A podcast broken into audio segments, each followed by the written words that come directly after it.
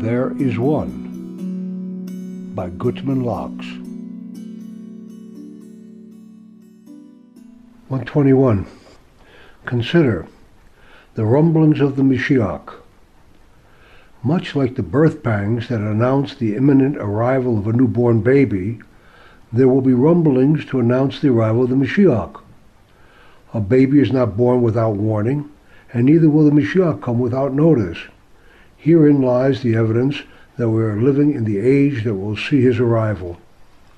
For 2,000 years it was silent. The land of Israel was desolate. Jews were scattered throughout the world, hoping for redemption. But there was no encouragement. The decades turned into centuries, and still all was silent.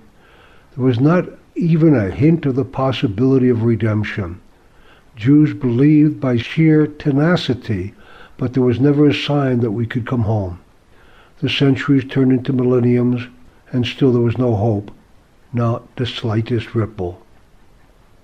Then in 1917 of this current era, the governing body of Israel, which was then called Palestine, announced that they would look favorably upon a Jewish homeland in Palestine.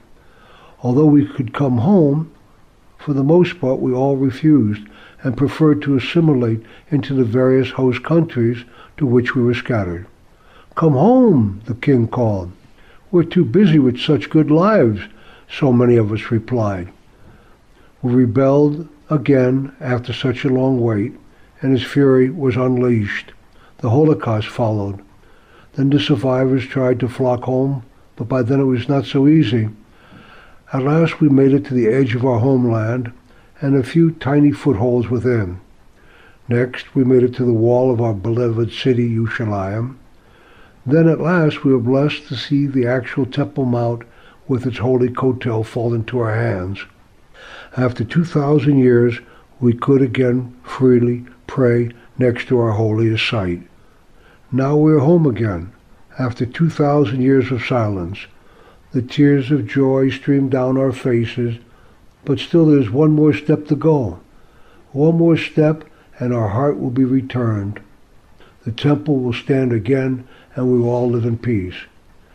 This is where we are today. All this has happened in just a few years.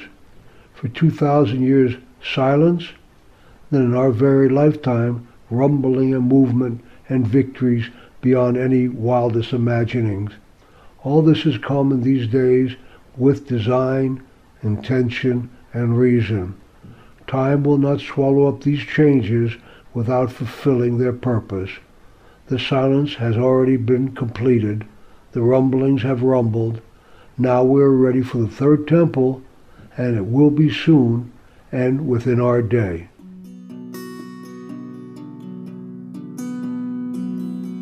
thereisone.com.